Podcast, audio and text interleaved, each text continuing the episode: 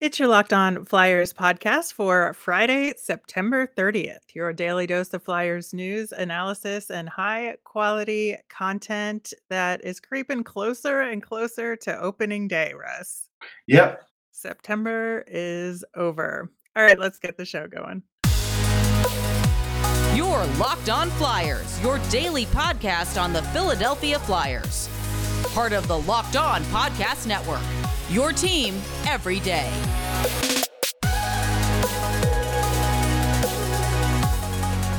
Hello, I am Rachel Donner. You can find me on Twitter at @rmiriam. I'm here as always with Russ Cohen, who's on Twitter at Sportsology.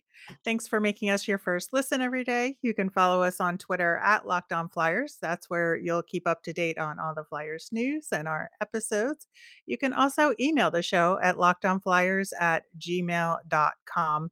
Today's episode is brought to you by BetOnline. BetOnline has you covered this season with more props, odds, and lines than ever before with BetOnline, where the game starts. On today's show, we are going to talk about the two preseason games we have this weekend for the Flyers and what they mean, what they're looking to accomplish in them. We are going to do a prospect profile with a Samu Tuomala update. Then we're going to wrap up with what we think is now the Flyers marketing campaign, as well as a look at Gritty's birthday celebration. Locked On Flyers is free and available on Apple Podcasts, Spotify, Odyssey, wherever you are listening. So subscribe. You'll get all of our episodes here on the Locked On Podcast Network. Plus, we're over on YouTube, so watch us over there and subscribe as well. Russ, as of this recording, we don't have any information from the Flyers on their cuts in camp yet. We were hoping they would have them, but they're being a little bit cagey. So I'm sure as soon as we finish recording this, they will drop the news, because that is the way things go. Yeah, no question. Or like at 5:01 or at 6:04 p.m., you know, in the not normal news cycle. That is correct. But I suppose they're entitled to do whatever they want. So as we're kind of looking ahead to this weekend's preseason games, of course, we have one in Boston and then against the New York Islanders on Sunday. There are definitely a lot of things that they're going to have to accomplish, regardless of who they cut this weekend and send, you know, whether it's to start up Phantoms training camp now that Ian LaPerrière is not on the bench anymore. He can start that training camp and get that roster together. But he was involved in this last round of cuts. He was sitting in on the meeting. Yes, I am sure he would be. That makes sense considering he's been around camp this whole time. It's good that they're at least coordinating on that. Yes. Yeah, I think the coordination's good. I think, you know, everybody has different opinions and it's good. It should never be all one opinion. Yeah. So on Saturday, I would assume they would weight the roster toward guys they need an additional look at in a more comprehensive way, that they're not quite ready to send them to Phantoms camp, but they really need another full game to make a decision. Whereas Sundays is more weighted toward getting the vets back in gear and any kind of more prospect guys or younger guys. It's going to be what those final decision kind of guys in the lineup will be. But what's your take on it? My take is Torch should be behind the bench for this next game, because this is the next game that maybe if he were behind the bench, he could see what he might be able to get out of some of these players before they get cut. But that's not going to be the case. So again, it's all going to be sort of like after the fact. You know, you never know. After like the first period, Torts might be able to, you know, unlock something with a guy and say, hey, we're going to do this instead, and I want you to do this. You know, I mean, it's like, why can't he do that? I'm puzzled by it. Yeah, and I think that's where sort of the issue is here, is that if my assumptions are correct in terms of what kinds of players will be on the ice on Saturday versus Sunday. Sunday you know, weighted more heavily toward vets and final decisions, that's when Torts is going to be behind the bench for the first time. And so he's going to want to really focus his coaching on the guys he's going to coach throughout the season, and probably, I would say, rely on the assistant coaches and guys upstairs to look at kind of the lower end of the roster or prospects and the such. I think you're right. It's going to be a little dicey, I think, because there's so many questions. And we talked about it on yesterday's show that there's, you know, a lot of questions that we thought they would have to answer in the preseason and in the last couple of games that we still don't know yet what some of these guys are capable of, or some guys we thought would take a step forward didn't. But we do have some bright spots as well.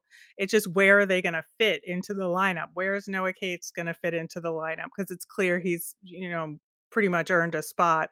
Right. Is Wade Allison going to get that shot? He did stand out, you know. He also did get nicked up already. Mm-hmm.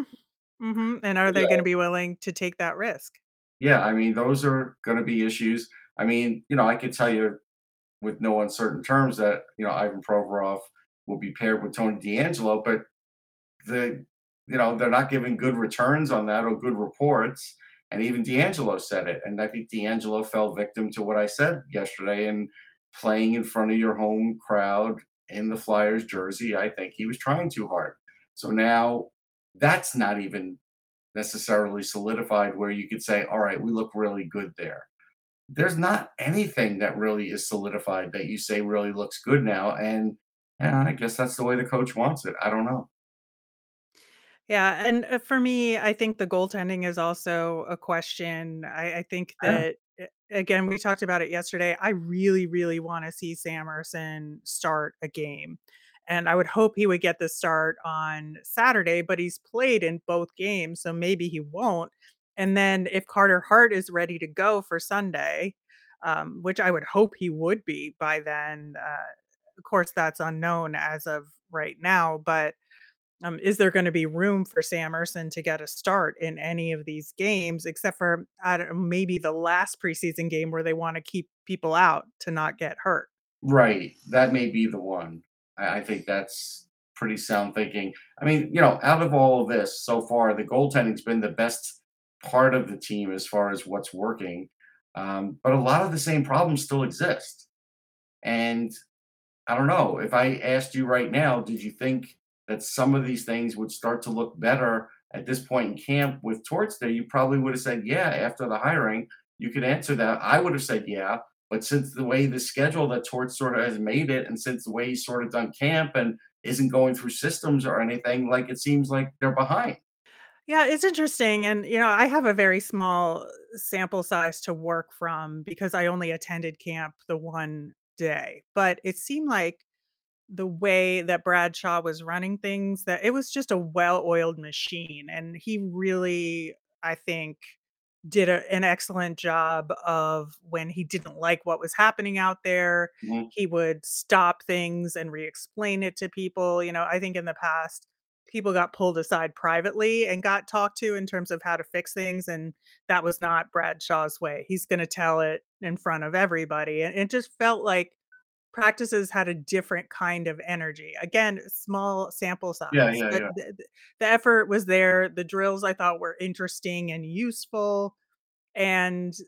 But it just, to your point, then hasn't really translated into gameplay at all. There's just this disconnect there that the practices seem to be good and productive, but it has not made its way into the gameplay overall. And I that's why I'm very curious to see that first game with Torts behind the bench. Is that going to make a difference, especially on the side of veterans? Is Scott Lawton? Is JVR? Is Travis Konechny, you know, are those kind of guys? Is Ivan Provorov going to just step it up a notch to just show what they can do in front of the big guy, you know, or the short guy, I guess, but yeah. You know what I mean? I mean, the easy answer is they probably will, but again, I mean, I don't know if everybody will at the same moment, in that game. Like, it's just what worries me is, when you get in bad habits in games, even if you're going, even if they're being taught the right thing in practice or shown the right thing in practice, once you start getting in bad habits in games, it's hard to get out of that.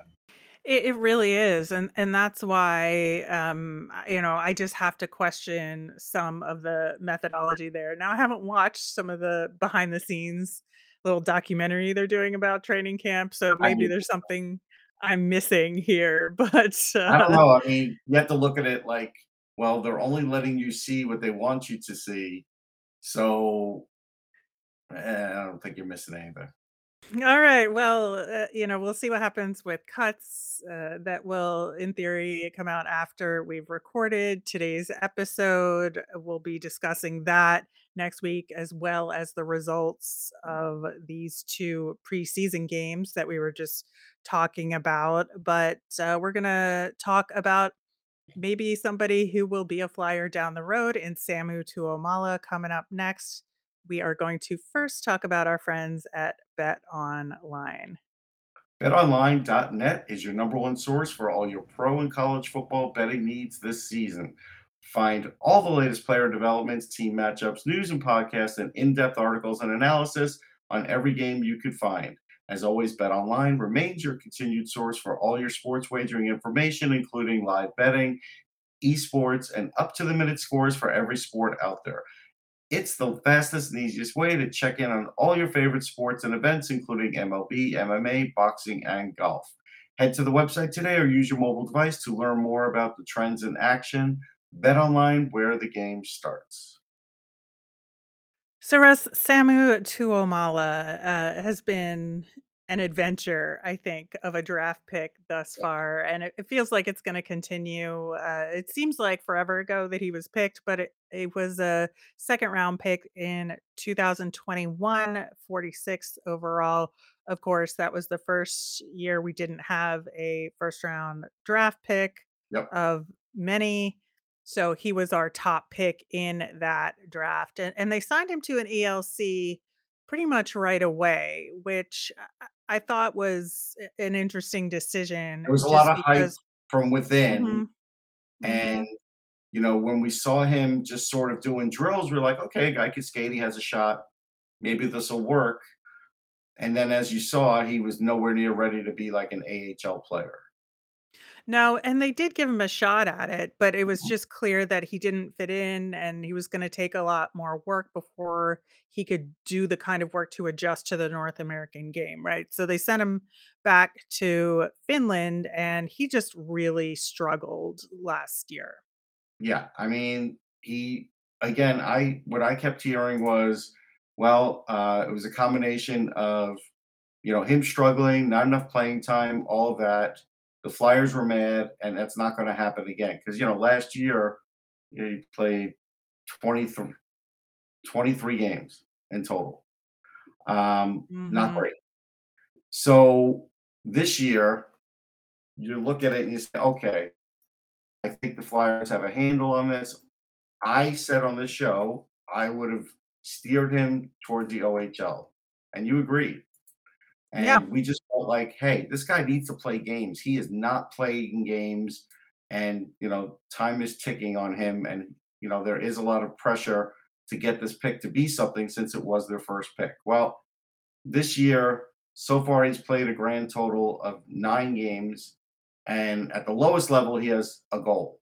Now, the issue here is like Bill Meltzer did a good job of tweeting on the 26th that he was moved down a few days ago from Ugarit's Liga squad, which is the highest, where he was barely playing, to the J20. And he wrote, the good news is that he's getting tons of badly needed ice time on the junior team, but that level isn't very challenging. Also, he's with the national junior team. The national junior team is where he scored the goal. So compared to the other levels, that is the easiest place to do it. So I looked on Instat, and it looks like they only have 5 games on him, like to scout from, which is never a good idea. A good thing. 43% shots on goal, 13 minutes of ice time a game. It's just bad. Everything's down. Every arrow is down. And so, except for hits, he's 1.07 hits. We'll give him credit for that. And so you look at this and you say, okay, maybe some of this is on the team. Maybe some of this is some of this is definitely on the player for not producing with said team. And then some of it is on the Flyers for, you know, not having him stay in North America, not being firm enough on that and letting him go back saying, we got you covered this time. We're guaranteeing, you know, we know you're going to get more playing time. And maybe the guarantee was if he plays well, and he didn't play well. So then, you know, he got sent lower. Just to give you an example, and it's a little early to play remember when, but there's a lot of players, I mean, good players, that went after Tuomala. And our number 47, Logan Stankoven, who was a known commodity, had 104 points last year for Kamloops, 31 in the playoffs in 17 games, and was a star on the World Junior team. Like, that's just an example of a guy that you would feel better if you got him because he's playing, he's producing, there's things happening. So there's a worry now for, you know, for Tuomala here, because if he doesn't get the playing time this year, you can't let him go back to Finland again next year. No, you can't. And, you know, there is some hindsight going on here, because at the time, I mean, even some people were talking about Tuomala being a low first round pick. And there was some surprise that he was still available at 46 for the Flyers. So, you know, I'm going to try and think clearly about that aspect of it. And I liked the pick at the time, but I do remember when Sammy Kapanen came on board with the Flyers in a player development role, and increased that role. He talked specifically about monitoring Tuomala's game and working with him directly. And it just seems like whatever it is with him, it's not happening. And the fact that he's had to play in the J20 level as well, he should be over that by now. Like, if he's going to make it to the NHL, he should be playing.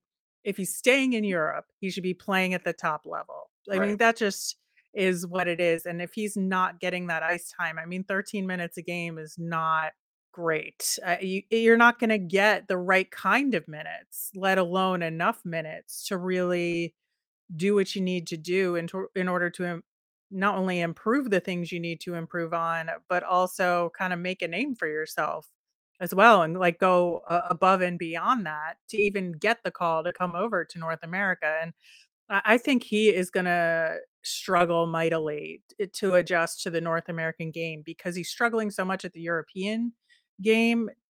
You have to have your skills down in order to work on those other things on North American ice. And that's why I said, you know, when we were talking about him over the summer, that he should be over here and he should be, you know, in junior hockey, and it just would have been so much of a better idea. And now I'm not sure how it's going to go for him. Like, it's just, it you know, at this point, he, like I said, he's 19. What is he going to be? 20. He's going to be 20 in January. So, you know, you're already got a 20-year-old that literally has not played for the most part. Yeah. He was played like a quarter of a season's worth of games by the age of 20. Like, that's, you're now, you know, talking about a setback at best here. So these are the kinds of things that you know, I look at. And like you said, yeah, some of it's definitely hindsight, but some of it we saw coming too. And I definitely saw some of this coming, and I took, you know, word for it that things would improve this year, and they haven't. So this is where an organization can really get stung, because you have expectations for players, and a lot of times it's on the player. I'm never going to always blame an organization, because, you know, players have to produce as well. But you have to determine, when you take this player, where you think he's going, what you think the path is, what you think the time frame is that he's making it. And so far, none of that has come to fruition. So, you know, that's it's concerning, because like you said, when you start trading picks, you've got to hit on others. Mm-hmm. Yeah. That's really the truth. That's a huge element of it, because you're looking at a 2021 draft with no first round pick and potentially a second round pick that isn't going to make it. You know, and that's brutal. Yeah. So as another example, Alexei Kolosov, he may be playing somewhere else, but he's not playing in the KHL, and he's 20. So that was the next pick. So, you know, by 20, you should at least be some sort of backup in the KHL, even if you're just getting 5 to 10 games a year. But he hasn't played in a game yet, so maybe he is a backup, and maybe they haven't used him, but that's the next pick. And then your next pick is Zanetti, who, that's a pretty good pick, but that's now, you know, you're talking about, all right, I feel good about the 4th round pick. Who has a definite ceiling, which we are well aware of. Yeah, I mean, so, you know, and they may luck out with Samson or McLaughlin in that draft. Murchison's decent. But already this draft is starting to struggle a little. Could still be fixed, could still, you know, turn around. But these are the kinds of things when you start looking at it 2 years from now to kind of see, well, where's the, you know, who's helping us out here? What young players are coming up? This is a part of it. It absolutely is. All right. We are going to try to end the week on a higher note with some fun stuff in our next segment. So, Russ, while as of recording, we still don't know what the Flyers' cuts are, we do know some cuts and some guys put on waivers already for some other teams. So I was just curious what you thought about Alex Galchenyuk, who was on a PTO with the Avs, and he got dropped from them already. Now, I that could be a huge sign, but also the Avs are pretty stacked, and was there room for him? So is he somebody the Flyers should take a look at? I mean, he's not really a center. We'll start there, but he does have good speed. He has scored goals in this league. I think his two-way play is decent. It's not great, but it's decent. If you're asking me, could he have a role on this team? The answer is yes. But now, who do you want him to play instead of? Like, that's where it might get tricky. Yeah, the problem is that I want him to play instead of guys that they're not going to take out, like DeLaurier or McEwen. Right. Or... Like, if you were to tell me, hey, Russ, we're going to bring him in, and, you know, that means Zach McEwen's probably getting sent down, and that means DeLaurier is going to be on the 4th line where I think he belongs, then there's room for him. No question about it, especially since you took Scott Lawton off the wing. Yeah. Yeah, that's what I was thinking, especially if you don't have Scott Lawton in one of those spots. As you know, well. If Lawton's on the top line, and then, yeah, you've got room on the 3rd line. Absolutely. All right. The other guy is Richard Panik, who was put on waivers by the Isles. Yeah, I'm done with Panik. I think he's just been underwhelming, underproducing. He had his time. I wouldn't want any part of him. All right. Yeah, I think I was kind of iffy on him, but at the same time, he's somebody that can be productive at times and is certainly better than some of the options the Flyers have right now. Yeah, no doubt. To some degree. No doubt. All right, moving along to some of our fun things. We may actually have gotten some info on the marketing tagline for the Flyers, #FueledByPhilly. We have a picture of Carter Hart's new mask where Caitlin Reese hashtagged that. So that could be a clue there. But the mask is amazing. It's a Foo Fighters mask. And there's sort of a tribute to Taylor Hawkins on there, as well as a great image of Dave Grohl. I'm a huge Foo Fighters fan, seen them in concert several times. So I love this mask, and I appreciate that it's not a zombie mask. Yeah, I appreciate it. I've seen them. You know, Franny did a great job on it.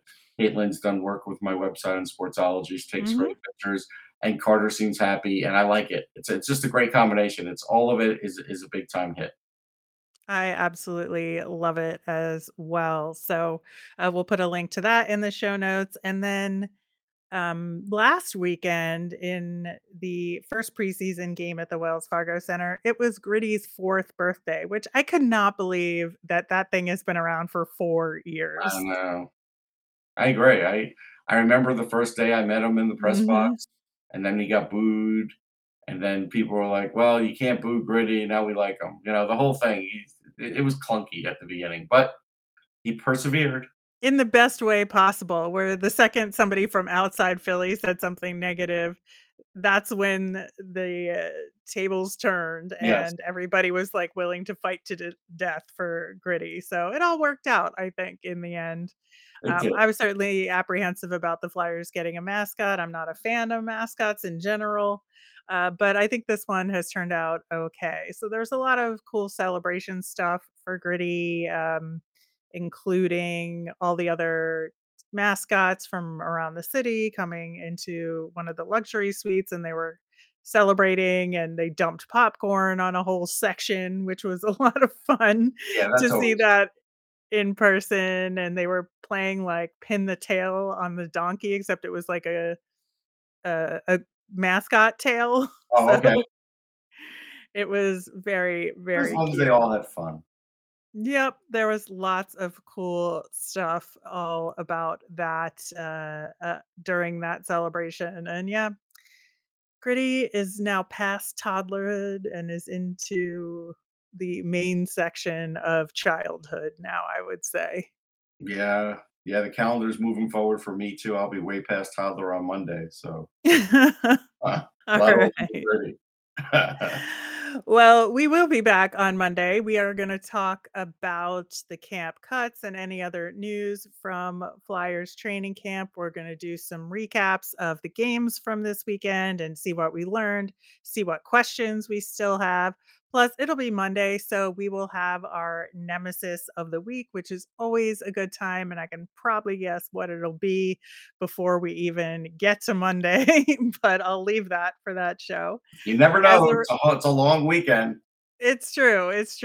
As a reminder, we always want to hear from you. So send in your mailbag questions via Twitter at Locked On Flyers. You can email us at lockedonflyers@gmail.com. You can also comment over on YouTube. I'm Rachel. I'm on Twitter at @rmiriam. That's RMIRIAM. I'm Russ. I'm at Sportsology, SPORTSOLOGY. You made us your first listen today. Now make your next listen Locked On NHL.